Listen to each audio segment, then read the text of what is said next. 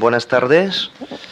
Eh, bueno, les presentamos esta, esta tarde una conferencia, que es la segunda conferencia del ciclo de conferencias al entorno de la exposición Maestros de la Invención. Y la Fundación March tiene el gusto de invitar a François Rouget, quien es profesor en la Universidad de Queens en Ontario y quien se ha dedicado especialmente a investigaciones sobre el Renacimiento francés e europeo en general y europeo a lo largo de varios años. Su tesis doctoral eh, se llamaba La apoteosis de, de Orfeo, que fue publicada en el año 1993 y que era un estudio especialmente dedicado a la poesía lírica francesa del siglo XVI. También tenemos el gran honor de trabajar con François en la colección de Monde Rothschild. Tenemos pendientes varias reediciones de unos libros muy eh, especiales que conservamos en dicha colección y que estarán publicados, eh, publicados en una gran editorial de Ginebra, que son eh, reprint, digamos, con comentarios, ediciones críticas. No puedo repasar aquí todas las publicaciones que fueron a cargo de François Rouget, he especialmente aportado bastantes conocimientos nuevos en lo que es una buena parte, digamos, de la poesía lírica francesa, así como a nivel de la historia del libro, de unos estudios que están ya en preparación y que es un largo camino, digamos, hacia la, el nuevo conocimiento de dicha especialidad sobre editores del siglo XVI, dentro de lo que os comentaba, en especial vienen unos estudios sobre Périssin y Tortorel, que son unos grabadores muy fundamentales del siglo XVI, así como el pequeño Salomón, y próxima, dentro de, esperamos, de seis o siete meses, depende eh, de la librería Dross en Ginebra, eh, saldrá a la luz la reedición eh, esperada por parte de bastantes especialistas de este libro que conservamos en la colección de Monde Rothschild, que se llama El baile cómico de la reina, que es una, un gran clásico de la literatura lírica del siglo XVI. Eh, quería agradecer a François Rouget esta intervención de esta noche, que viene en especial de eh, Kingston, la Universidad de Queens en Ontario, decíamos, y también quería recordar que no es la primera vez que viene a España para dar una conferencia, la última vez era en Ávila, en el eh, curso del Congreso de los Estudios Neolatinos, donde habló de bastantes de estas investigaciones que os estaba nombrando. Por fin quería recordar, en términos generales, este ciclo de conferencias que damos y recordaros a todos que mañana estará hablando eh, Juan José Gómez Molina sobre otra especialidad que presentamos en esta eh, exposición, a saber, el dibujo. Después, el jueves 12, hablará también Elena de Santiago sobre el, apartado especial de la exposición que es el arte de Rembrandt y más allá, evidentemente, las piezas eh, presentadas. Y por fin hablará también Alfredo Romero Santamaría sobre lo que presentábamos como una, no una conclusión, sino algo que abra un poco más el campo de esta exposición hacia el arte del grabado y de la imagen en Occidente, es decir, el helio grabado y lo que llamaba Alfredo Romero eh, la invención de la industria de la imagen. Con lo cual, sencillamente para acabar ahora mismo y dejar la palabra al profesor Rouget, quería decir que lo que vamos a ver o que intentaremos eh, profundizar juntos a lo largo de estas conferencias es la manera mm, con la cual eh, se ha desarrollado la colección Edmond de Rothschild, siempre contemplando cada uno de los aspectos más esenciales de lo que es el soporte papel también y las artes gráficas, también las obras de arte sobre papel en general, es decir, el dibujo. Muchísimas gracias, François. Euh, la parole.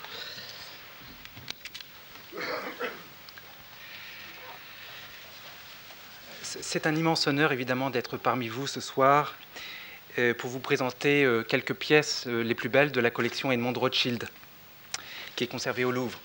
Mais avant de commencer, je voudrais exprimer toute ma gratitude à ceux et à celles qui m'ont invité si chaleureusement. Et je voudrais commencer évidemment par M. Pascal Torres, conservateur de la collection Edmond Rothschild au Louvre et commissaire de cette belle exposition que vous avez pu sûrement, sûrement admirer ce soir ou depuis vendredi. Je voudrais aussi exprimer ma reconnaissance à M. José Capa, le directeur des expositions, à Aïda Capa, mais aussi à Mme Maria Luisa Barrio euh, et tous ses collaborateurs. À tous, évidemment, je leur adresse un très grand merci. Je vais maintenant m'asseoir pour pouvoir peut-être mieux euh, vous expliquer et vous, et vous présenter euh, certaines de ces pièces qui sont les plus célèbres de la collection Edmond Rothschild.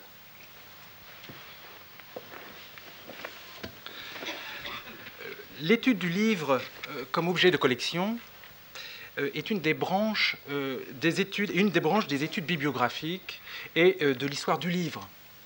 Mais c'est seulement depuis une date assez récente euh, qu'elle a connu un réel essor, alors que les collections de livres, elles, euh, existent depuis les origines de l'imprimerie, c'est-à-dire depuis euh, le milieu du XVe siècle. En effet, quand apparaît le livre, vers 1450, il fait l'objet d'un véritable engouement, d'autant plus que s'y associe l'essor de la xylographie, de la gravure sur bois, appliquée au livre. Cependant, entre euh, les premières et souvent modestes librairies ou bibliothèques de la Renaissance et les grandes collections modernes, comme celle du baron euh, Edmond de Rothschild, la place et la fonction des livres à gravure dans les bibliothèques évolueront. On le verra euh, tout à l'heure. Si le livre en général et le livre illustré en particulier constituent un instrument de prestige socio-culturel dans la société française d'Ancien Régime, eh bien, ces livres deviendront bien plus tard, dans la société industrielle, euh, des objets commerciaux ou de passions d'antiquaires, comme on les appelle encore au XIXe siècle. Sur ce plan, donc, pas de grande différence euh, entre le livre et l'objet de curiosité. Alors, pour situer la place et la raison d'être de cette collection Edmond Rothschild euh, dans l'histoire des grandes collections de bibliophiles, il faut, je crois, retracer brièvement l'histoire des collections depuis la Renaissance. Alors j'entamerai euh, cette promenade à travers l'histoire euh, par un exposé assez rapide des premières collections du XVIe et du XVIIe siècle. Je la poursuivrai en rappelant l'émergence de, la bibliophilie moderne euh, au XIXe puis au XXe siècle. Et puis je la finirai par l'essentiel, c'est-à-dire la présentation des livres à gravure de la collection Edmond Rothschild, et en particulier de certains des plus beaux exemplaires qui concernent la Renaissance. Alors, les euh, librairies, comme on les appelle, les librairies des gentilshommes au XVIe et au XVIIe siècle. Dès l'apparition de l'imprimerie, le livre devient un objet de convoitise. Et c'est grâce à ce support que le pouvoir, monarchique et ecclésiastique, euh, va diffuser une représentation idéalisée de, ses attributs et aussi de sa mission. C'est aussi par le livre que l'écrivain va tenter de promouvoir son image. Et c'est enfin par lui, réuni à d'autres, euh, nombreux parfois, euh, que le gentilhomme va trouver un instrument d'édification sociale et culturelle. Si à ses débuts et pendant longtemps l'image sert avant tout à illustrer des ouvrages religieux, puis techniques, scientifiques, médicaux par exemple, elle va aussi personnaliser les auteurs et leurs mécènes. Cette première diffusion de la gloire des hommes dans le livre va donc ensuite s'accroître lorsque le livre trouvera place sur les rayons des bibliothèques, devenus alors des objets de prestige. Mais il ne faut pas s'imaginer que euh, les librairies ou bibliothèques de la Renaissance pouvaient rivaliser avec les grandes collections modernes. Je pense évidemment à celle du baron de Rothschild. Je crois qu'il faut retenir deux constats ici d'une part, les, collections de livres euh, ne dépassaient pas en moyenne quelques dizaines d'unités. D'autre part, euh, les livres à gravure y étaient fort rares, car souvent plus coûteux. Dans la plupart des cas, les petites bibliothèques étaient constituées d'ouvrages liés à la profession de leurs propriétaires. Euh, les, recensements qui ont été effectués par les historiens du livre ont montré que les artisans possédaient surtout des ouvrages de, des ouvrages technique liés à leur profession c'est le cas de Pierre Varlet, qui est bien connu des historiens, qui est un marchand brodeur à Paris, et qui détenait un bel ensemble de livres illustrés, des recueils de dessins et de modèles décoratifs, comme ceux d'Albert Durer, de Pierre Milan, de Gilles Corrozet, parce que ces livres, en fait, étaient destinés à servir de modèle pour ces étoffes. Dans la plupart des cas, les livres illustrés sont rares dans les collections individuelles les ouvrages de cartographie, les relations de voyage illustrées, euh, figurent à titre d'ouvrages de curiosité, euh, non de collection. Hein, c'est bien plus tard que ces ouvrages deviendront des pièces prisées. Le lecteur cherche en eux un intérêt didactique, scientifique, par exemple dans L'Ovide moralisé, chez Ambroise Paré, le médecin français, euh, dans les ouvrages dans les relations de voyage d'André Tevet et beaucoup d'autres. La catégorie des bourgeois, par exemple, des religieux aussi et des juristes, utilisent les livres comme des instruments de référence, tels les textes des auteurs classiques, bien sûr, les éditions commentées de la Bible. Les médecins, alors qu'ils sont nombreux à posséder des livres à cette époque, qui sont peut-être d'ailleurs les plus nombreux, marquent une réelle prédilection pour les livres de sciences ornés de gravures, riche édition réservée évidemment à une élite. C'est le cas d'un célèbre chirurgien parisien, protestant, euh, François Rasdeneux, euh, qui amasse une fort belle collection à la fin du XVIe siècle, alors d'ouvrages de médecine, mais aussi de textes poétiques. On collectionne tout. Alors les humanistes érudits, pas comme François Rasdeneux, mais d'autres, comme Montaigne, Michel de Montaigne, perçoivent le livre comme un moyen d'accès à l'érudition antique avant de le collectionner hein, pour sa valeur esthétique. Donc le livre a surtout une valeur utilitaire. Ce n'est pas donc dans ces catégories socioprofessionnelles qu'il convient de chercher les bibliophiles, avides d'éditions rares et de curiosités livresques. Ces hommes, en général, sont des amateurs somptueux, désireux de manifester leur luxe par la richesse de la présentation extérieure, hein, par la reliure. on le verra tout à l'heure à propos de la collection Edmond Rothschild. Ce luxe ostentatoire est soigné par les grands seigneurs du temps, soucieux d'impressionner leurs visiteurs. je pense aux grandes librairies du roi, d'abord à Fontainebleau puis au Louvre, du connétable de Montmorency, de Claude de Lobépine, de Jean Grolier, un célèbre collectionneur de cette époque, qui évidemment exhibe fièrement des ouvrages rares, des manuscrits à peinture, des livrets illustrés ou estampes, euh, tous richement reliés. Les atlas côtoient les livres d'heures et d'emblèmes, les manuels d'architecture, Vitruve, du Cerceau par exemple, qui prennent place à côté des livres de médecine illustrée, Vézal bien sûr, Ambroise Paré, toujours lui, de botanique et des ouvrages de commémoration, les, grandes commémorations des événements du royaume, hein, des entrées, des ballets, des mascarades, bref, toutes sortes de fêtes de cour. En bref, les livres illustrés de la Renaissance sont rares et réservés à un public de lettrés ou de seigneurs pour qui l'image enseigne mieux que le texte, ou le part de vertu décorative est parfois propagandiste. C'est ce que nous verrons tout à l'heure à propos de Périssin et Tortorel. Alors sur ce plan, les XVIIe et XVIIIe siècles, qui viendront ensuite évidemment, s'inscrivent dans le sillage de la Renaissance. À ceci près que les humanistes du XVIIe siècle procéderont à un effort de rationalisation de l'organisation du savoir et des livres. Quelques exemples. Claude Dupuis, évidemment, les grandes collections. Claude Dupuis, Auguste de Toux sont des collectionneurs au sens moderne du terme, hein, véritablement. Ils accumulent certes euh, pour comparer les éditions, toujours à la recherche de la leçon la plus fiable d'un texte ancien. Mais ils sont aussi à la recherche des éditions rares, parce que le livre à cette époque est devenu un objet euh, de marchandise, un objet, euh, un investissement de valeur. D'autres intellectuels de cette époque en profitent pour guider les futurs bibliophiles à constituer leur bibliothèque. C'est le cas évidemment de l'ouvrage célèbre de Gabriel Naudet, qui constitue un avis pour dresser une bibliothèque en 1627, euh, selon une démarche rationnelle. C'est le cas aussi de Guillaume Colté, qui recense les éditions des poètes du XVIe siècle, pas pour les recenser, mais parce qu'il souhaite en décrire la vie, hein, en faire une histoire littéraire. Et puis il faut parler aussi évidemment des aristocrates, qui sont nombreux, hein, et qui poursuivent cette tradition de la bibliothèque. il faut citer bien sûr Colbert, Louvois, et puis Fouquet, en tout cas avant son, euh, déclin à la cour, qui tous tirent orgueil d'une bibliothèque euh, comportant plusieurs milliers de titres qu'ils font relier avec luxe. Et l'ouvrage n'est pas lu, il est montré, il est fait pour impressionner, édifier euh, les visiteurs. Ils ont aussi, ces grands seigneurs, des intellectuels, euh, des pisteurs qui partent à la chasse des ouvrages pour constituer leur bibliothèque. Et le 18e poursuivra évidemment cette tendance. À la veille de la Révolution, les collections se répartissent alors entre bibliothèques individuelles, mais aussi ce que l'on voit apparaître pour la première fois peut-être, les grandes bibliothèques collectives de collèges, d'universités.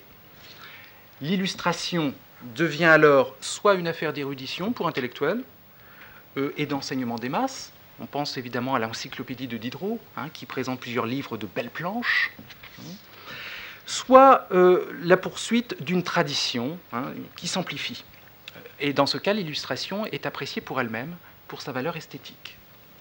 On réédite alors les œuvres classiques et modernes, les grands classiques qu'on connaît tous, hein, euh, Daphnis et Chloé de Longus, illustrés par Benoît Audran, très populaire, les fables de La Fontaine, par Charles-Nicolas Cochin, que l'on retrouve aussi un peu partout. Les graveurs exercent au service des seigneurs, comme Oudry auprès de Marie Lexinska. Le développement de l'estampe au XVIIIe siècle profite largement au livre, hein, qui devient un objet de lecture, mais aussi de contemplation et de collection. Les cabinets fleurissent depuis le XVIIe siècle, et on peut dire qu'ils se spécialisent vraiment au siècle suivant. La sélection des livres, en fait, est anthologique et bibliophilique. On sélectionne le savoir que l'on va en quelque sorte diffuser, montrer sous les yeux d'un public qui est souvent assez peu cultivé. Alors, cabinet choisi ou de rareté, la bibliothèque devient un mode de vie aristocratique et bourgeois. Et faute de posséder les tableaux des grands maîtres, bien le lecteur peut les admirer à partir des gravures qu'en ont faites les plus talentueux graveurs de cette époque. L'illustration envahit l'espace du livre et la culture de la Renaissance euh, euh, y, occupe évidemment une place non négligeable. L'époque recherche les éditions de la Renaissance, qui atteignent alors des prix très élevés, même si, curieusement, dans le même temps, on ne lit plus euh, le contenu de ces grands classiques. Et ce sera évidemment l'un des mérites de l'époque suivante, du XIXe siècle, euh, de redécouvrir la Renaissance et le Moyen Âge et de faire euh, profiter de ce patrimoine national littéraire. Alors en effet, au XIXe siècle, on peut dire qu'à partir du moment où la, bibliophilie va devenir euh, plus scientifique, plus organisée aussi, eh bien, les grandes collections de l'époque moderne vont gagner en qualité. Cette recherche des livres rares au XIXe siècle correspond en fait à la redécouverte d'une période, d'une culture qui d'un seul coup refascine l'ensemble de l'Europe. Euh, tous les artistes sont euh, sollicités, de Walter Scott à Viollet-le-Duc, hein, du roman à euh, la conservation, en passant par Balzac, Hugo et bien d'autres. On lit à nouveau François Rabelais, mais qu'on découvre avec des gravures de Gustave Doré, les fameuses gravures de Doré. On goûte alors le testament de François Villon, hein, fin XVe siècle, et les farces du XVe siècle, qui sont curieusement rééditées, alors non pas par le baron de Rothschild, euh, Edmond de Rothschild, mais par James de Rothschild, qui est lui aussi un bibliophile et surtout un très grand intellectuel. Alors la modernité, on le voit, euh, s'accompagne d'une quête de l'ancien, le livre aussi, du même coup, se banalise un peu. Une nostalgie de l'imprimé rare suscite de nouvelles vocations bibliophiliques avec ses réseaux de livres, ses réseaux de libraires, et puis aussi évidemment ses journaux, le bulletin du bibliophile, qui va en quelque sorte accroître le goût auprès du public. Alors les grands collectionneurs de cette époque apprécient tous les livres de la Renaissance, et c'est vraiment là le lien qui unit euh, tous ces siècles les uns par rapport aux autres, que les livres soient illustrés ou pas. Ce sont des professionnels du livre, parfois des éditeurs, des enseignants bien sûr, euh, ou des amateurs éclairés, il y en a beaucoup, et puis aussi des écrivains comme Charles Nodier qui possède également une fort belle collection de livres de la Renaissance. Le prestige du collectionneur se diffuse et son activité prend la forme d'une passion dévorante ou d'un passe-temps. L'investissement dans le livre est le fait d'une classe de loisirs. Alors les grandes collections passent parfois aux enchères, et ce sont ces grandes collections qui vont enrichir évidemment celles de, des barons de Rothschild, James et Edmond. Alors, je voudrais quand même dire un mot euh, de James de Rothschild, parce que c'est un, un, contemporain euh, d'Edmond de Rothschild. Euh, ils sont cousins, hein, ils sont nés tous les deux au milieu du 19e siècle. Et Edmond de Rothschild est un cas exemplaire. non seulement un fin lettré, un grand avocat, mais aussi un homme qui avait réuni en l'espace de à peu près 15 ans 4000 ouvrages de la Renaissance, parmi les plus beaux, et en particulier parmi les incunables, notamment certains d'entre eux que je vais présenter tout à l'heure. Cette collection de James Rothschild a rejoint la Bibliothèque nationale de France, en tout cas pour une partie de cette collection. Ce qu'on observe, c'est que dans les collections de James Rothschild, euh, l'illustration y occupe une faible place. Hein. En revanche, on sait que c'est le cœur, c'est la raison d'être de la, collection d'Edmond de Rothschild, et les deux se complètent en quelque sorte. Alors j'en viens évidemment à, parler maintenant un petit peu de, l'essentiel de cette présentation, c'est-à-dire évidemment de la collection des livres d'incunables et euh, du XVIe siècle d'Edmond de Rothschild. On sait qu'en décembre 1935, euh, la collection des livres à gravure rejoignit le département euh, des arts graphiques du musée du Louvre. Ce fonds exceptionnel comporte plusieurs centaines de titres à lui seul. Au-delà, évidemment, des gravures, au-delà des dessins, il y a beaucoup de titres de livres imprimés. Je crois que cette collection aussi, elle révèle un goût particulier du baron pour la fin du XVe siècle et le début de la Renaissance. Bien que euh, les ouvrages illustrés, majeurs alors du XVIIe, du XVIIIe siècle, y soient aussi très présents. On sait euh, depuis les travaux de Christophe de Hamel que le baron de Rothschild, fin connaisseur d'histoire de l'art, avait réussi à réunir la plus belle collection de manuscrits ornés du Moyen Âge, la plus belle du monde, qui n'a jamais été égalée. Eh bien, dans le domaine du livre imprimé et illustré, on peut aussi lui décerner les mêmes éloges.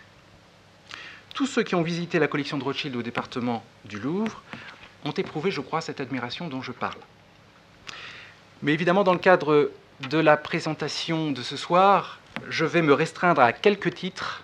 À vrai dire, je vais vous présenter 72 diapositives qui sont, je crois, les plus éloquentes euh, de toute euh, cette collection. Alors j'aimerais commencer par euh, le XVe siècle. Voilà. Le XVe siècle et la gravure xylographique dont Pascal Torres nous a rappelé les principes euh, vendredi soir lors de sa conférence inaugurale. Il faut d'abord s'arrêter dans ces livres, dans ces ouvrages d'incunables,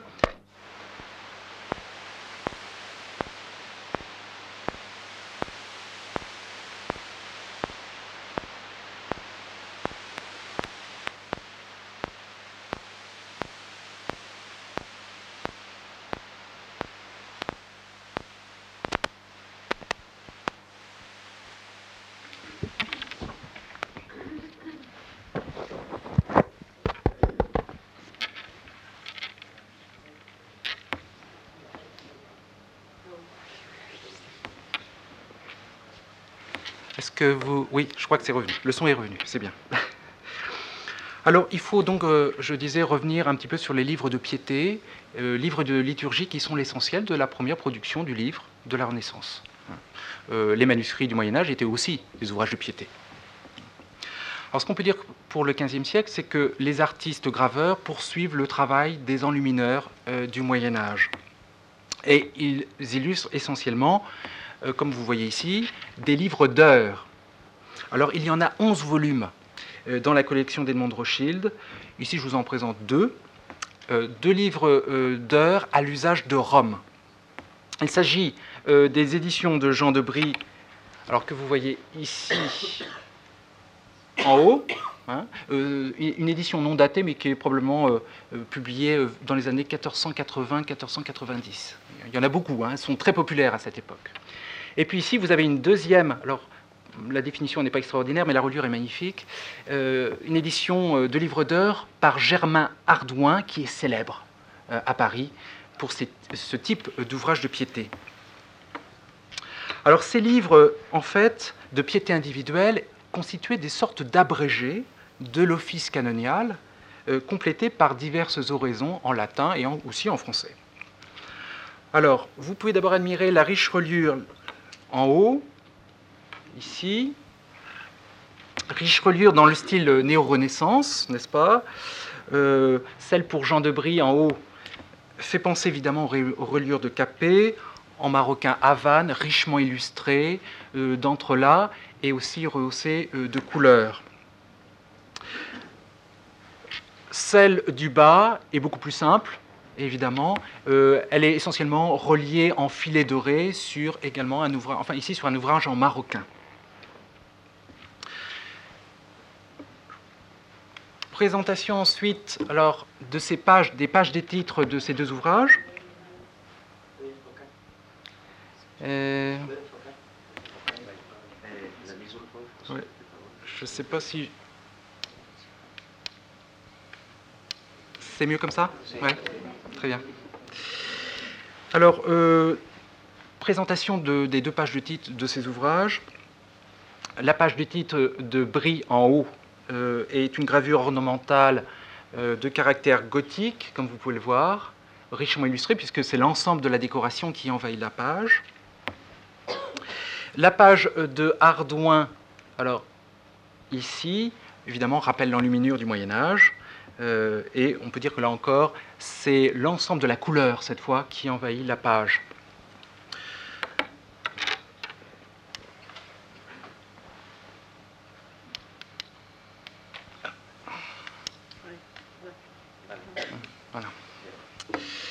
Alors, deux autres pages, extraites de ces deux livres, euh, euh, qui, encore une fois, représentent ici deux scènes typiques de la dévotion de la fin du XVe siècle. Et puis les pages de fin, alors euh, avec là en haut l'édition de Brie qui rappelle simplement le motif de la page de titre, alors que vous voyez dans la page de l'édition d'Ardouin, eh bien la représentation traditionnelle, on peut dire de la Renaissance, c'est une particularité de la Renaissance, italienne d'abord puis française, de représenter l'artiste, l'écrivain au travail Ici, c'est en fait non pas l'artiste lui-même, c'est euh, l'éditeur. c'est Ardouin et non pas euh, l'auteur de, euh, de, de, cet ouvrage de piété. Alors ces livres de prière étaient réservés à évidemment une élite, une clientèle fortunée, mais ils connaîtront un succès considérable. Entre 1490 et 1530, euh, grâce au développement, on peut dire, quasi industriel euh, de l'édition à Paris. Alors chez Vérard, Vostre et Kerver. Mais à côté de ces beaux livres, il faut citer euh, d'autres ouvrages devenus célèbres et, qui, qui précèdent la vogue des ouvrages typographiques. Il s'agit des livres xylographiques, donc à gravure sur bois, présentant un enseignement religieux. L'image domine la page que le texte glose. Et c'est toujours ainsi euh, que procèdent euh, les, relieurs, les, illustrateurs de ces ouvrages. Alors c'est ce qu'on peut voir évidemment dans la Bible des pauvres, dont nous a parlé aussi Pascal Torres vendredi dernier, euh, si populaire à l'époque, comme l'Ars Moriendi, l'art de mourir, ou encore l'imitation de Jésus-Christ, hein, toujours dans cette deuxième moitié du XVe siècle. Alors je vais vous présenter d'abord le premier, il s'agit en fait de l'ouvrage de l'Apocalypse, euh, déjà présenté vendredi, ici dans une, une reliure, comme vous le voyez, qui est une, une reliure en vélin, en vélin souple, traditionnel à la Renaissance. Hein. c'est euh, l'édition, la, la, reliure qui est la, la moins chère et aussi euh, la plus facile à illustrer quand elle est reliée. Alors, l'Apocalypse, voilà, que voici, est un ouvrage qui sera bien sûr repris par la suite euh, sous forme typographique. Alors, après cette reliure que vous avez vue, vous voyez quelques illustrations qui procèdent toujours de la même manière, c'est-à-dire en diptyque. Deux parties, une partie supérieure et une partie inférieure, où à chaque fois on met en parallèle des passages de l'Ancien Testament et des passages du Nouveau Testament. Alors à partir de quelques épisodes du livre de l'Apocalypse de Jean, la page représente avec simplicité la lettre de l'Écriture sainte et présente un dessin très riche, comme vous pouvez le voir ici, un dessin polychrome, euh, riche en couleurs vives, comme finalement un album de bande dessinée. Et les historiens du livre ont souvent euh, comparé ces ouvrages xylographiques comme l'ancêtre, les ancêtres de la bande dessinée. Les scènes décrites relèvent de l'imagerie populaire, euh, telle qu'on peut déjà euh, l'observer sur la tapisserie d'Angers, si vous la connaissez, hein, euh, composée, constituée vers 1377. Alors vous pouvez reconnaître ici quelques épisodes de l'Apocalypse, la chute de Babylone en particulier, ici, et puis des images relatives au chapitre 13.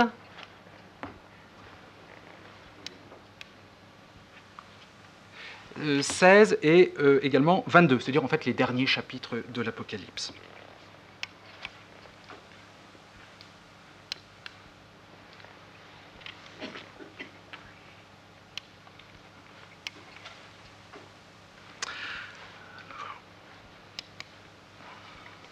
Autre ouvrage de piété, euh, plus célèbre encore, c'est celle qu'on appelle la Bible des pauvres, Biblia Pauperum, qui est destinée à cette époque à un clergé mineur. Euh, ici, vous l'avez évidemment en seconde édition, en première édition, pardon, avec 40 planches euh, coloriées, avec le texte latin, bien sûr, et au moyen de deux séries de lettres gothiques. Donc déjà une technique assez euh, perfectionnée. Chaque page, cette fois, ne présente pas l'illustration en diptyque, mais en triptyque, en trois parties. Partie supérieure, bien sûr, de chaque côté des pages, la partie centrale, et puis le bas, où vous retrouvez évidemment des, euh, citations des versets de la Bible. Alors, vous voyez d'abord la première euh, à gauche, la première euh, euh, gravure ici, représentation de l'Annonciation et la Nativité. Vous reconnaissez évidemment Ève et le serpent à gauche, et puis également la toison de Gédéon ici. Autre planche, qui est plus nette encore, euh, la fuite en Égypte, ici, passage central, la fuite en Égypte et le séjour en Égypte. Puis le Christ en croix, le Christ en croix ici, et la blessure de la lance, autre épisode clé pour, euh, euh, oh, pour le lecteur de cette époque. Mhm. Et puis la mise au tombeau et la descente au limbe.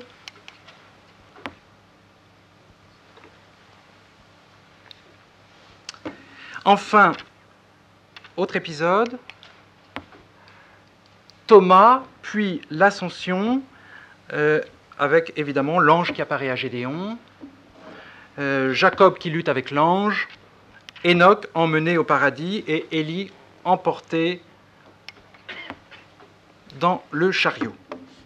Alors c'est cette capitale euh, de la Bible organise les images pour conditionner et guider le regard afin de faciliter les lectures parallèles et la mémorisation.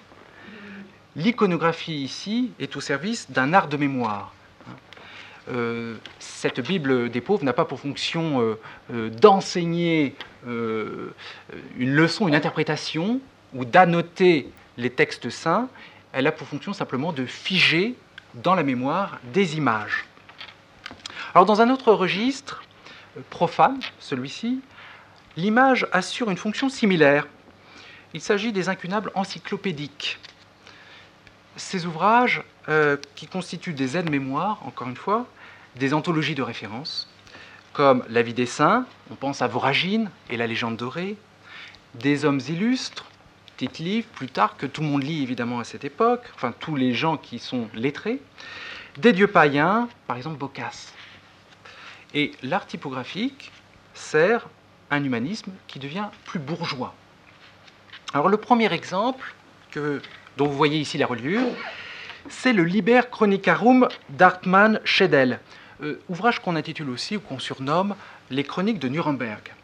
Alors en deux éditions allemandes et, latines, publiées en 1493, euh, des presses du célèbre imprimeur allemand Anton Koberger. Ce livre traduit les préoccupations intellectuelles, la vision du monde et l'esthétique graphique de la nation germanique. S'inspirant des chroniques des villes italiennes, qui sont déjà euh, pléthores à cette époque, eh bien, il égale les splendeurs de la cité et véhicule l'esprit humaniste de Conrad Keltis. L'ouvrage a ainsi pour fonction d'illustrer, au sens classique du terme, les lieux et les grands personnages de Nuremberg. C'est le livre de fierté d'une cité en plein essor.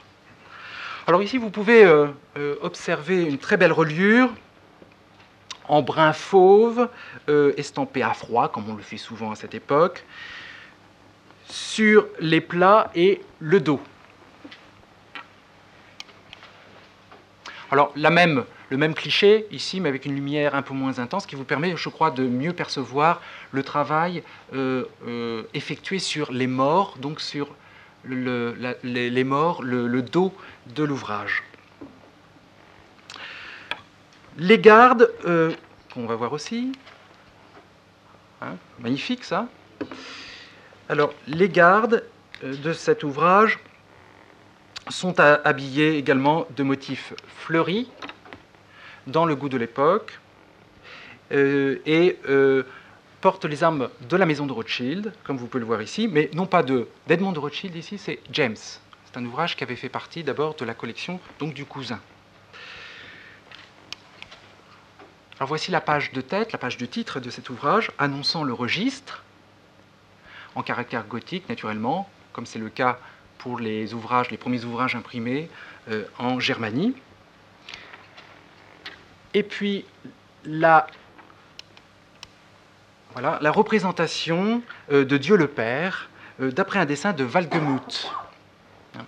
Alors dans certains ouvrages, dans certaines éditions posthumes de ce livre, euh, les, gravures sont également coloriées, comme dans les, ouvrages, les premiers xylographes du XVe siècle. Autre ouvrage répondant à ce souci euh, humaniste de la représentation, c'est un livre latin, le Plurimis Claris Scelentisque Mulieribus, publié à Ferrare en 1496 euh, par Philippus Bergomensis. Alors, dans le sillage de Boccace, l'ouvrage rassemble le savoir du Moyen Âge autour de figures féminines célèbres. C'est un livre, c'est une compilation, c'est une anthologie de femmes célèbres, hein, bonnes ou mauvaises, les saintes et les femmes vicieuses. Euh, le livre comporte 172 gravures et est dédié à Béatrice d'Aragon. Et ce livre aussi sera pillé, vulgarisé au XVIe siècle un peu partout en Europe. hein. Et parfois on le retrouvera, ce livre publié, mais sans les gravures. Là, ici, il est vraiment remarquable. Alors vous pouvez d'abord admirer une très belle reliure en maroquin bleu nuit, hein, avec double filet d'encadrement, ici, de chaque côté, sur les deux plats.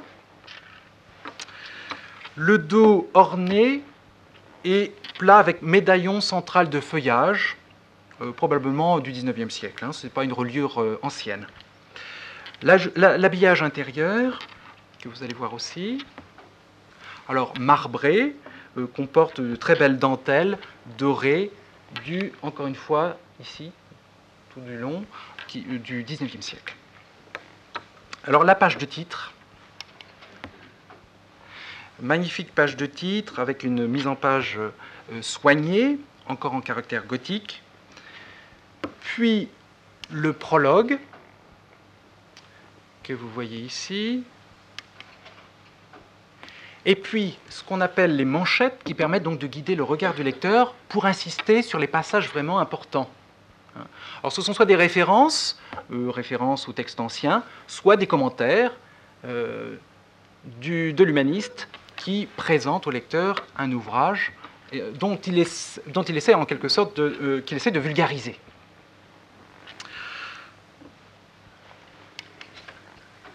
Alors, autre ouvrage, mais cette fois purement littéraire, profane.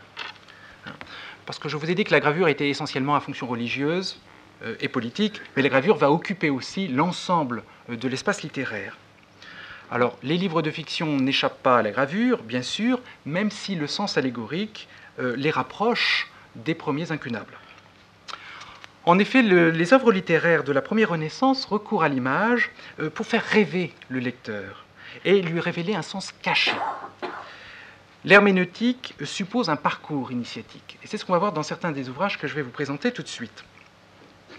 On le voit bien euh, dans l'illustration qui orne les éditions de Dante et la Divine Comédie de 1481, qu'accompagne la glose de Landino. Landino, le grand commentateur, et qui est celui qui va vraiment servir de modèle pour toutes les éditions de textes, qu'ils soient anciens ou modernes. Alors, l'œuvre, évidemment, de Dante ne cesse d'inspirer euh, les enlumineurs au Moyen Âge et il va aussi inspirer les graveurs et les lecteurs qui y trouvent en quelque sorte un savant divertissement, le plaisir, mais aussi euh, le bonheur d'apprendre. Alors l'édition procurée par Landino devient le modèle de l'édition humaniste et on peut dire que c'est vraiment un monument de la Renaissance. Pourquoi je l'ai choisi ce soir? Alors vous, vous, en avez ici un exemplaire de l'édition du baron de Rothschild. Euh, c'est l'infolio original, bien sûr ici en vélin à recouvrement, comme tout à l'heure, et ici on peut dire qu'il est vraiment très très pur, malgré quelques marques, quelques traces de piqûres. Alors, ensuite, une page où vous pouvez admirer à la fois le prologue de Landino, le texte, les vers de Dante, et puis la gravure en bas. Alors chaque livre s'ouvre sur un prologue de Landino, comme ici en tête du Purgatoire, illustré d'une belle lettrine polychrome. Hein, finalement, là aussi, on n'est pas très loin hein, euh, des manuscrits euh, du Moyen Âge. La gravure sert le texte, tout comme le commentaire, dont la place est accrue. Chaque livre s'ouvre sur un prologue, mais ce qui prime ici, évidemment, c'est le poète et son interprète. Et c'est pourquoi l'édition euh, que vous avez ici représente Dante, puisque c'est lui que l'on cherche en quelque sorte à mettre en valeur. Hein. C'est le modèle exemplaire qui doit servir de guide pendant toute la lecture de ce texte. Le texte prime donc, mais c'est l'image qui fait rêver le lecteur et qui permet de mettre en valeur l'auteur bien plus que l'annotateur. Alors, autre texte vedette de la Renaissance, celui-ci, ce sont les fables d'Ésope, euh, qui font l'objet d'éditions savantes. Les fables d'Ésope parce que c'est un savoir populaire, parce que c'est un texte qui divertit, mais euh, dont on peut tirer profit du point de vue moral. Euh, telle est donc cette édition des fables d'Ésope, proposée par Del Tupo à Naples en 1485. L'exemplaire euh, d'Edmond de Rothschild comporte une jolie reliure en veau clair orné d'un encadrement doré, comme vous pouvez le voir, c'est toujours la même chose, mais ici avec de très très beaux coinçons en motif floral. Donc très recherché, euh, très euh, soigné dans cette reliure. Hein. Beaucoup de recherche. ensuite, la page du titre, très belle, avec une lettrine qui ouvre le chapitre, lettrine à motif euh, végétal, comme vous pouvez le voir également. Alors, tous les ouvrages de la Renaissance soignés reprendront évidemment ces lettrines de départ, comme on les appelle.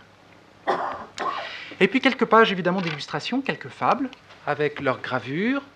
Alors, la première, ici, vous voyez un petit peu l'organisation de euh, la mise en page, le commentaire qui prépare le, poème proprement dit, ici en latin, avec traduction latine évidemment, et puis la gravure, hein, qui occupe une place euh, non négligeable, et puis enfin l'apologue, c'est-à-dire la morale euh, que doit évidemment retenir le lecteur.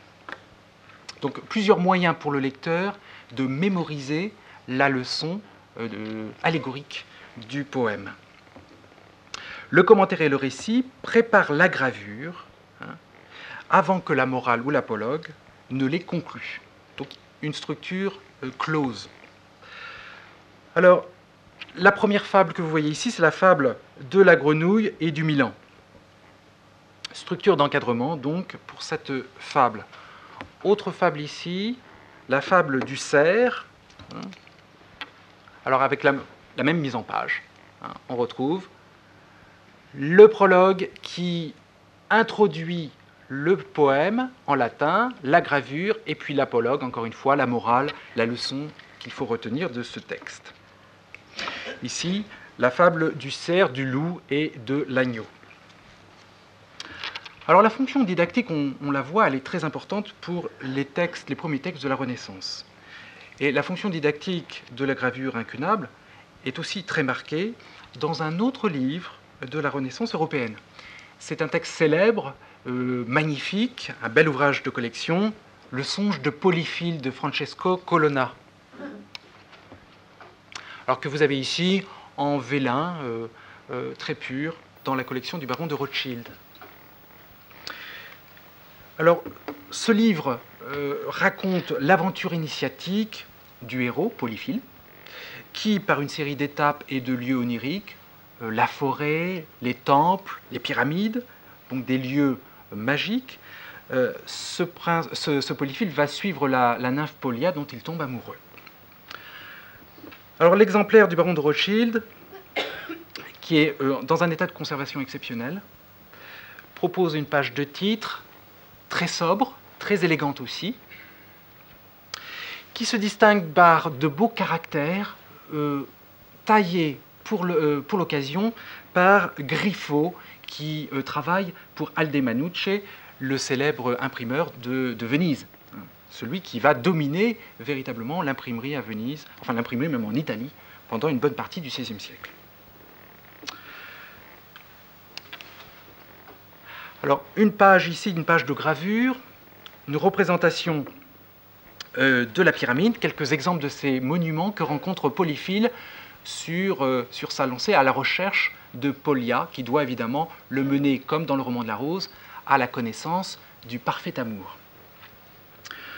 Alors une pyramide, vous voyez, assez dépouillée, euh, c'est important parce que l'édition française que je vais présenter dans quelques secondes euh, enrichit cette première image, cette gravure originelle.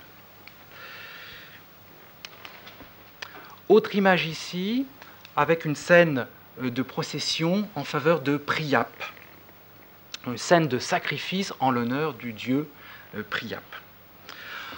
Alors le succès de ce livre euh, chez Manucci a été si important qu'il a été traduit bien sûr et imité en français assez rapidement à Paris, traduit par Jean Martin, l'humaniste français, et publié chez Carver en 1546. Alors ce qui est intéressant, c'est que l'édition italienne n'a eu, paraît-il, aucun succès, alors que l'édition française est dans toutes les bibliothèques, hein, en tout cas des grands humanistes. Alors vous voyez ici la reliure de l'édition française, hein, publiée chez Kerver par Jean Martin. Une très belle reliure en veau, ici en veau fauve, probablement du XVIIIe siècle, euh, un petit peu euh, abîmé, euh, au dos orné et ciselé, comme vous pouvez voir, de motifs floraux. Hein, très très beau. Puis la page de titre, alors qui est tout à fait différente de la page de l'édition originale, hein, comme vous pouvez le voir. Euh, une décoration très riche qui encadre un, titre au médaillon central.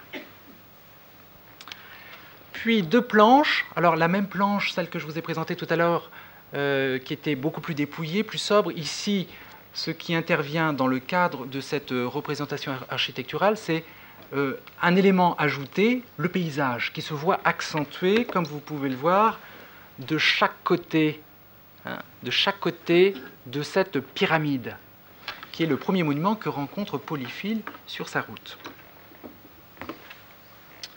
Alors, le graveur italien, le graveur français amplifie des éléments qui étaient déjà présents, mais à peine amorcés dans la gravure italienne le français ajoute une présence discrète, la présence du paysage, dans un décor de ruines, ou encore, parfois, il ménage alors des effets de perspective, crée des reliefs, comme on le voit plus précisément ici, et d'une certaine manière, il rend l'image plus lisible, alors même qu'elle est plus travaillée.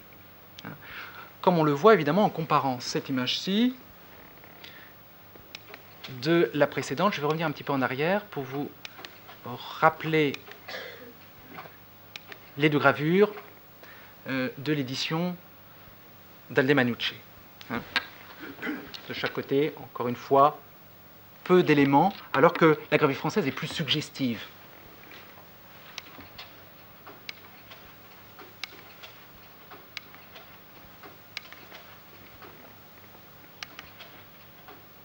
Voilà. Alors, euh, euh, dernière gravure pour l'édition française, qui est en fait la première gravure de l'ouvrage, c'est ce passage initiatique à travers la forêt noire que, que Polyphile découvre, évidemment, et qui va lui permettre d'entrer dans un autre monde hein, lorsqu'il l'aura franchi. Voilà donc pour le XVe siècle, hein, euh, dans toutes sortes de registres sacrés, profanes. Alors le songe de Polyphile, comme on l'a vu tout de suite, nous a permis de passer d'une manière naturelle du XVe au XVIe siècle. Il est vrai que la frontière entre euh, ces deux périodes est extrêmement mince et que du point de vue des sujets euh, et des registres, sacrés et profanes, eh bien, le XVIe siècle poursuit et développe les explorations du siècle précédent. Alors si nous reprenons euh, la liste que j'avais entamée tout à l'heure. C'est-à-dire d'abord de considérer la gravure de liturgie. Bon, on s'aperçoit que euh, la continuité s'impose. Les livres d'heures sont alors apogés dans le premier quart du XVIe siècle et les ouvrages de dévotion mariale, en l'honneur de la Vierge Marie, euh, se multiplient. Pourtant, cette production bénéficie de l'apport de la typographie. Et à la suite d'Aldemanucci, les Français, comme la, grande famille des imprimeurs euh, français, les Estienne, Henri Estienne et, les autres, eh bien, les Français vont tailler et diversifier les caractères. Alors un exemple fameux, c'est Geoffroy Tory, l'auteur du célèbre Chant fleuri euh, de 1529. Mais en 1524 déjà, eh bien, il faisait paraître avec Simon de Colline à Paris un livre d'Orae in laudem Virginis Mariae, c'est-à-dire un livre d'heures à la louange de la Vierge Marie. La collection d'Edmond de Rothschild en possède l'édition de 1531, hein, comme vous pouvez voir ici, dans une reliure euh, qui rappelle celle des heures de Jean de Brie, euh, présentée tout à l'heure, et une tranche euh, dorée et ciselée à encadrement floral. Alors, la page de titre, vous voyez ici, alors ça c'est la tranche, hein, dorée et ciselée, ça c'est vraiment exceptionnel, hein, comme vous pouvez le voir. Euh, j'ignore à quelle époque, de quelle époque date cette, ce travail de ciselure, mais c'est véritablement magnifique.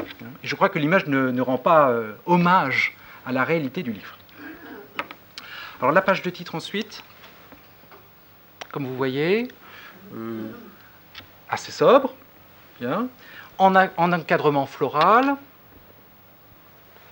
donc de chaque côté, ici, rectangulaire, qui donne le sens du projet éditorial où la clarté, c'est ce qui domine ici, la clarté typographique va de pair avec la clarté de l'illustration gravée.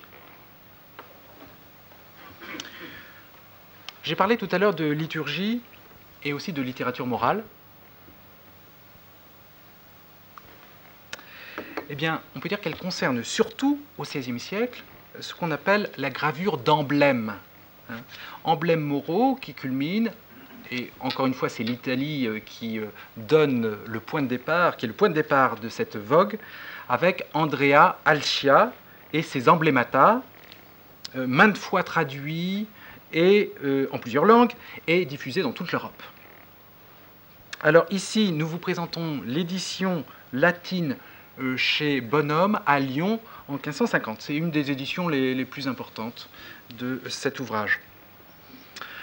Alors avec sa page de titre que vous voyez,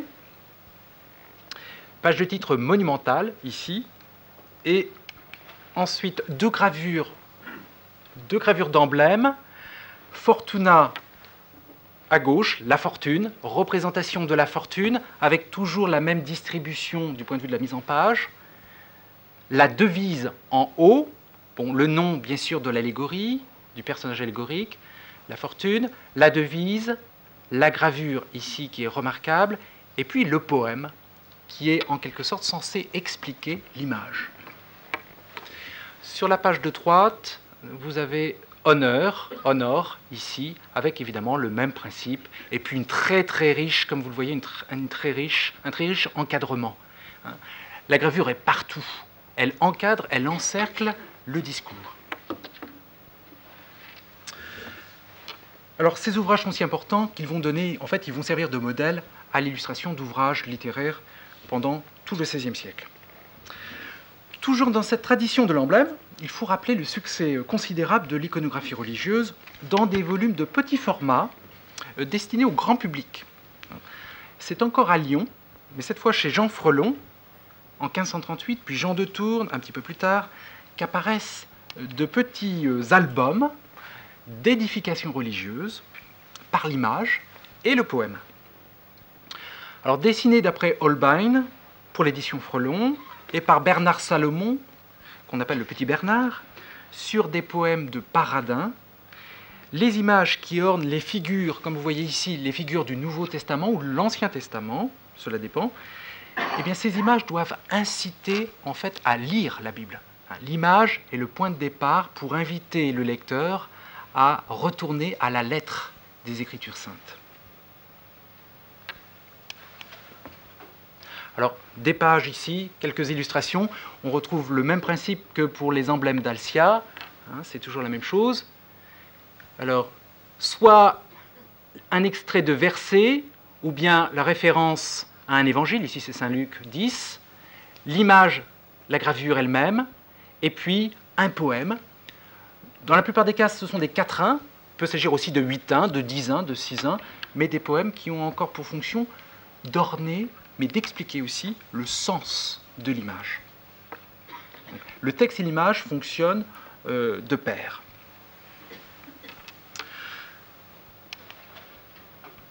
Alors ces éditions sont extrêmement populaires, on les retrouve partout, dans toutes les langues, en français, en italien, en latin bien sûr, et ils sont si populaires qu'on les retrouve également en Allemagne. Hein. Et pour preuve, je vous présente une édition ici qui date de 1577, 1560 euh, pardon, de 1560, je vais revenir en arrière, l'édition de 1560 publiée à Francfort. Alors la gravure est, toujours au service euh, d'un discours, au service euh, d'une morale. Mais la gravure peut aussi servir euh, pour le pouvoir, elle, peut être aussi au service de l'organisation et surtout de la représentation monarchique. Elle sert à l'éducation religieuse, mais elle est aussi mise au service d'une célébration de la grandeur de cour. Le pouvoir d'ailleurs encourage et soutient les artistes euh, qui éternisent les plus grands événements du royaume. Alors je voudrais vous citer quelques exemples, bien sûr. premier exemple, c'est l'entrée du roi, du jeune roi Henri II à Lyon en 1548, qui fait l'objet immédiatement, la même année, euh, de deux éditions, une édition italienne et aussi une édition française, qui en fait tout simplement ont pour fonction de graver, d'éterniser l'entrée solennelle du roi dans la ville de Lyon avant euh, sa montée vers Paris, hein, vers la capitale. Alors deux éditions ici, deux reliures également, comme vous pouvez le voir. Euh, la première en haut, alors ce sont là deux éditions italiennes, hein. ce sont deux exemplaires de la même édition. Une édition simplement ici en reliure de vélin rigide, et puis une autre en bleu nuit avec euh, évidemment un encadrement doré, et puis des coinçons en H qui sont évidemment censés représenter ou symboliser Henri. Hein. Euh, cette, euh, cette, reliure n'est pas ancienne, hein, elle est moderne. Alors la gravure, ici, a pour fonction donc euh, de représenter les constructions monumentales bâties par les artistes à Lyon pour saluer l'arrivée officielle du roi dans la ville. Alors d'abord, vous avez ici euh, la déesse occasion, la déesse occasion qu'on retrouve évidemment chez Alcia, et qui indique simplement qu'il faut savoir saisir l'instant, le temps qui passe, avant que la mort euh, ne, ne, reprenne la vie. Alors la déesse occasion ici dans une très très belle gravure, de chaque côté, euh, le deuxième exemplaire, l'exemplaire en bas, est dans un meilleur état de conservation, hein, plus net aussi. Alors, représentation d'occasion, représentation ensuite du portail, portail qui avait été construit pour saluer l'entrée officielle du roi dans la ville, et puis représentation également ici de ces bateaux qui avaient été construits hein, pour symboliser la puissance de la monarchie française euh, euh, sur, euh, sur le Rhône, sur le fleuve du Rhône. Alors c'est ce bateau, en fait, n'a pas grand-chose à voir avec un bateau, c'est une sorte de palais hein, palais habité sur l'eau, et qu'elle soit architecturale, qu'elle soit architecturale ici, ou simplement bâtiment de navigation, eh bien, ce sont deux symboles forts de la puissance de la monarchie française. Et ces symboles-là seront repris, bien sûr, en 1549, lorsque le roi entrera d'abord à Rouen, puis à Paris. Les mêmes artistes collaboreront et on retrouvera bien sûr les mêmes éléments de cette célébration. Autre texte euh, de nature politique, ayant fait l'objet d'une commémoration luxueuse par le livre, c'est évidemment le ballet comique euh, de la reine de Balthazar de Beaujoyeux, qui est un Italien installé à la cour et qui va, euh, on peut dire, orchestrer les grandes célébrations du règne d'Henri III. Ce texte important, qu'on considère comme le premier opéra français, date de 1582. Alors, il faut peut-être rappeler quand même les circonstances de, ces festivités. Un an après le mariage du duc de Joyeuse, qui est le favori d'Henri III, et de mademoiselle de Vaudémont, eh bien, Henri III euh, appelle, demande, fait appel avec la reine à euh, des artistes pour commémorer cet événement qui était d'une importance capitale en termes de politique et d'unité, enfin en termes d'unité politique et aussi religieuse. Alors il fait appel à plusieurs artistes. Balthazar de Beaujoyeux est celui qui va s'occuper essentiellement euh, de la musique, mais qui va coiffer l'ensemble de cette célébration. Et vous aurez également un poète et un musicien. Alors vous pouvez d'abord admirer la reliure aux armes euh, du baron de Rothschild. Hein. très très belle reliure ici, avec des tranches dorées et des morts ornées, remarquablement, très finement ornées. Puis la page de titre, bon, euh, qui n'est pas monumentale celle-ci, alors que l'intérieur de l'ouvrage l'est. Une partition, la transcription d'une partition musicale, et puis euh, gravure des médailles qui étaient offertes par euh, les personnages. C'était les personnages de la cour qui jouaient les rôles que leur avait assigné Balthazar de Beaujoyeux. Et à la fin de ce spectacle, à la fin de cet opéra, en signe d'amitié, en gage d'unité politique retrouvée, eh bien, chaque personnage offrait à un prince ou à une princesse un cadeau, des médailles, censées évidemment symboliser cette union retrouvée. Alors ce ballet euh, comique de la reine, que vous voyez ici dans l'édition originale, évidemment, qui existe également sous forme de reprint, euh, fait l'objet, comme l'a dit Pascal Torres tout à l'heure, fait l'objet d'une réédition savante euh, pour un éditeur suisse. Une autre célébration d'importance, mais alors éphémère, c'est l'entrée de François de Brabant, ou François de France, duc de Brabant, en la ville d'Anvers, en 1582. Alors il faut rappeler encore une fois l'occasion de cette entrée solennelle. Le frère du roi, François euh, d'Anjou, ayant des ambitions territoriales en France et à l'étranger, avait accepté l'offre des princes des Provinces-Unies d'être leur prince et seigneur. Alors il entre officiellement à Anvers ce qui donne lieu bien sûr à des festivités euh, consacrées par un beau volume publié la même année. Chez Plantin, le prestigieux éditeur Plantin a euh, bien sûr à Anvers. Alors l'exemplaire de Rothschild ici, il est sublime, hein, vraiment magnifique. C'est un vélin d'origine doré, luxement doré, avec un double filet d'encadrement. Et puis alors, c'est tout à fait typique de la Renaissance. Hein ce médaillon ici en motif floral euh, qui orne chacun des plats, hein, de chaque côté, de part et d'autre. Très grande sobriété, très grand raffinement. Je vous présente ensuite le frontispice. Alors celui-ci est monumental. Hein. La joyeuse entrée et magnifique entrée de François, fils de France. Et puis, alors deux gravures qui sont évidemment, qui représentent euh, des constructions spécialement bâties pour l'entrée euh, du prince à Anvers. Ici, euh, Neptune au trident, Neptune, dieu de la mer qui domine. Et puis alors, une scène tout à fait traditionnelle dans ces ouvrages de commémoration politique, commémoration publique, c'est la représentation de, euh, de, l'assistance du public à cette, ces festivités.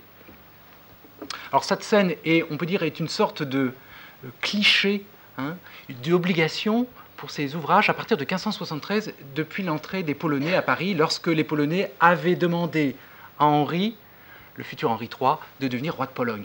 Ici, c'est le même principe. Hein. il y a une similarité en termes dynastiques et une similarité, bien sûr, en termes du traitement de l'image.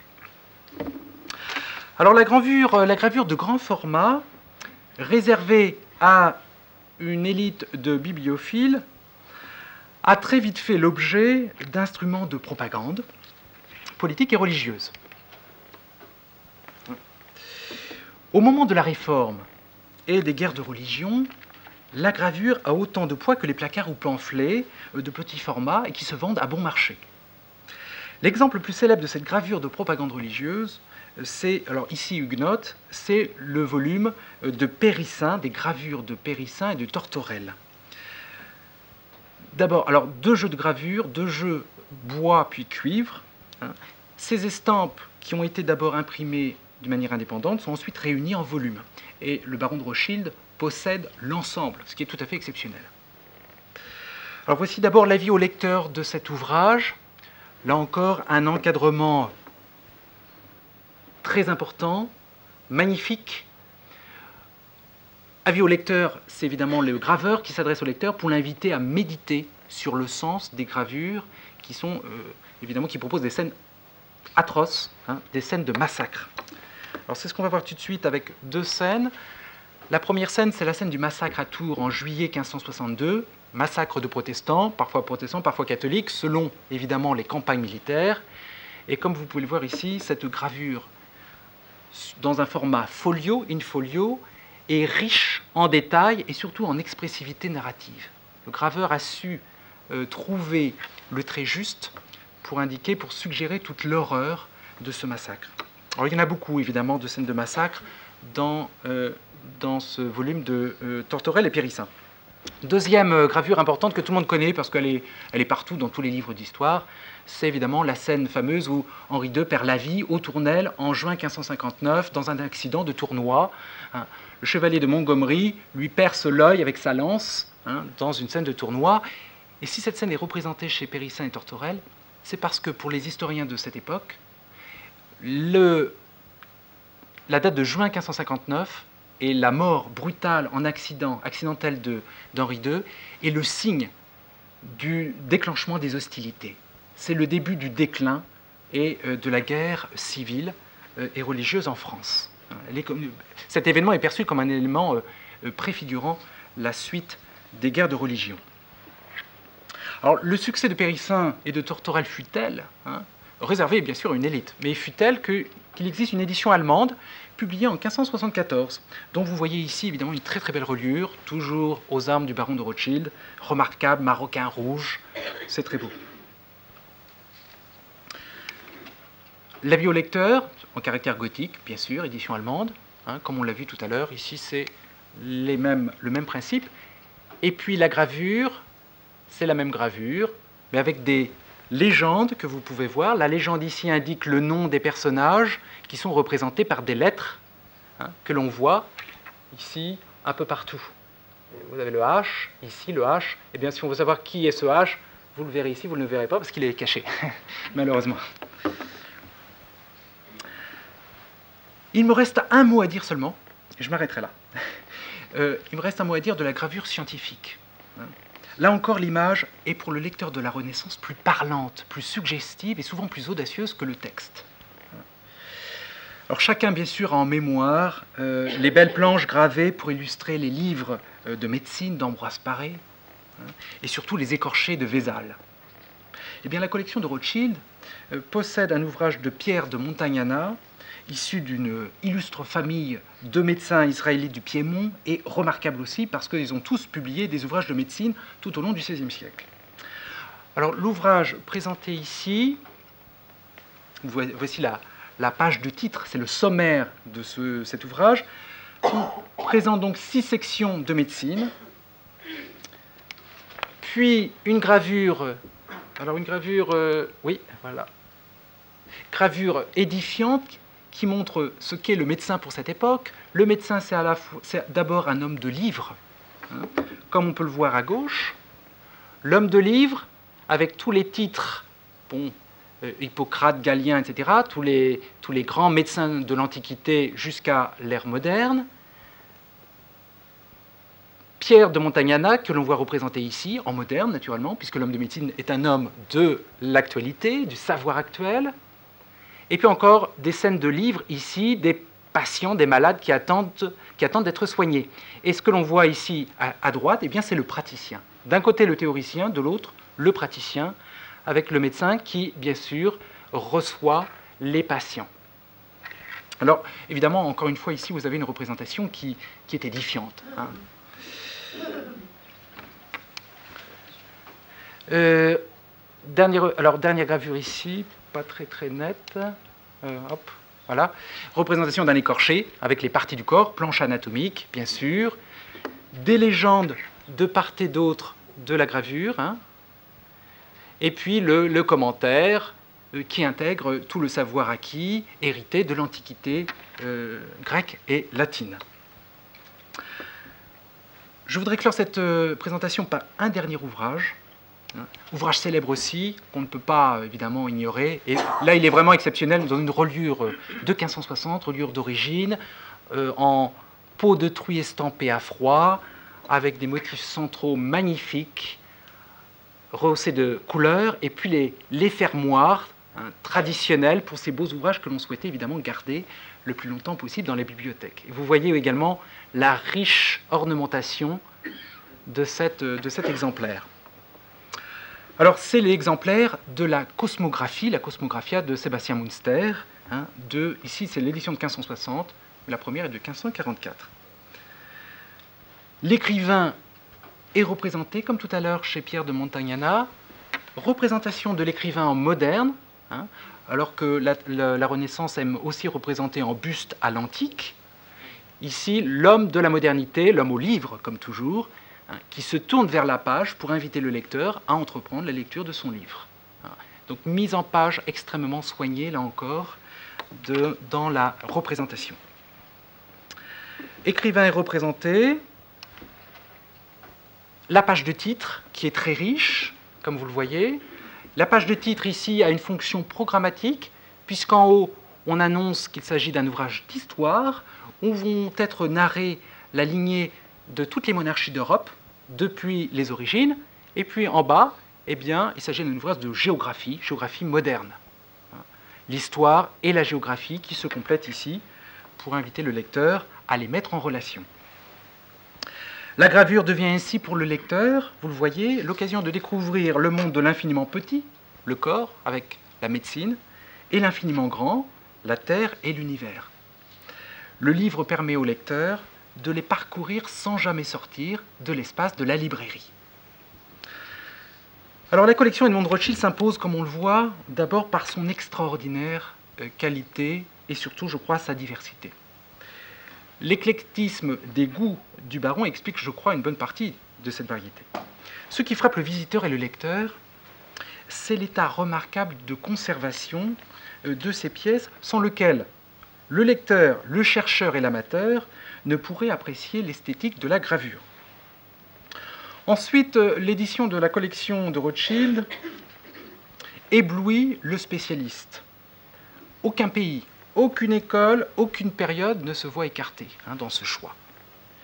Non seulement on y trouve les pièces classiques de la Renaissance, on l'a vu tout à l'heure, Francesco Colonna, la Bible des pauvres, Durer également, les chroniques de Cauberger, Vitruve, du Cerceau, tous, mais encore, on y trouve aussi diverses éditions européennes d'un même livre, c'est le cas pour Périssin, qui permettent donc de mesurer la fortune d'un livre au cours de l'histoire. Alors en rassemblant ce fonds exceptionnel, le baron de Rothschild a poursuivi la tradition des grandes collections bibliophiliques depuis le XIXe siècle au moins. Et c'est pourquoi j'ai insisté au départ, au début de cette conférence, sur l'histoire des bibliothèques. Mais surtout, je crois qu'il est parvenu à créer une bibliothèque qui s'impose par sa cohérence scientifique, sa complémentarité avec les autres collections iconographiques du baron. les manuscrits ornés, les dessins, les estampes. En ce sens aussi, on peut avancer sans exagération euh, que la collection d'Edmond de Rothschild est l'œuvre ou la librairie d'un humaniste. Je vous remercie.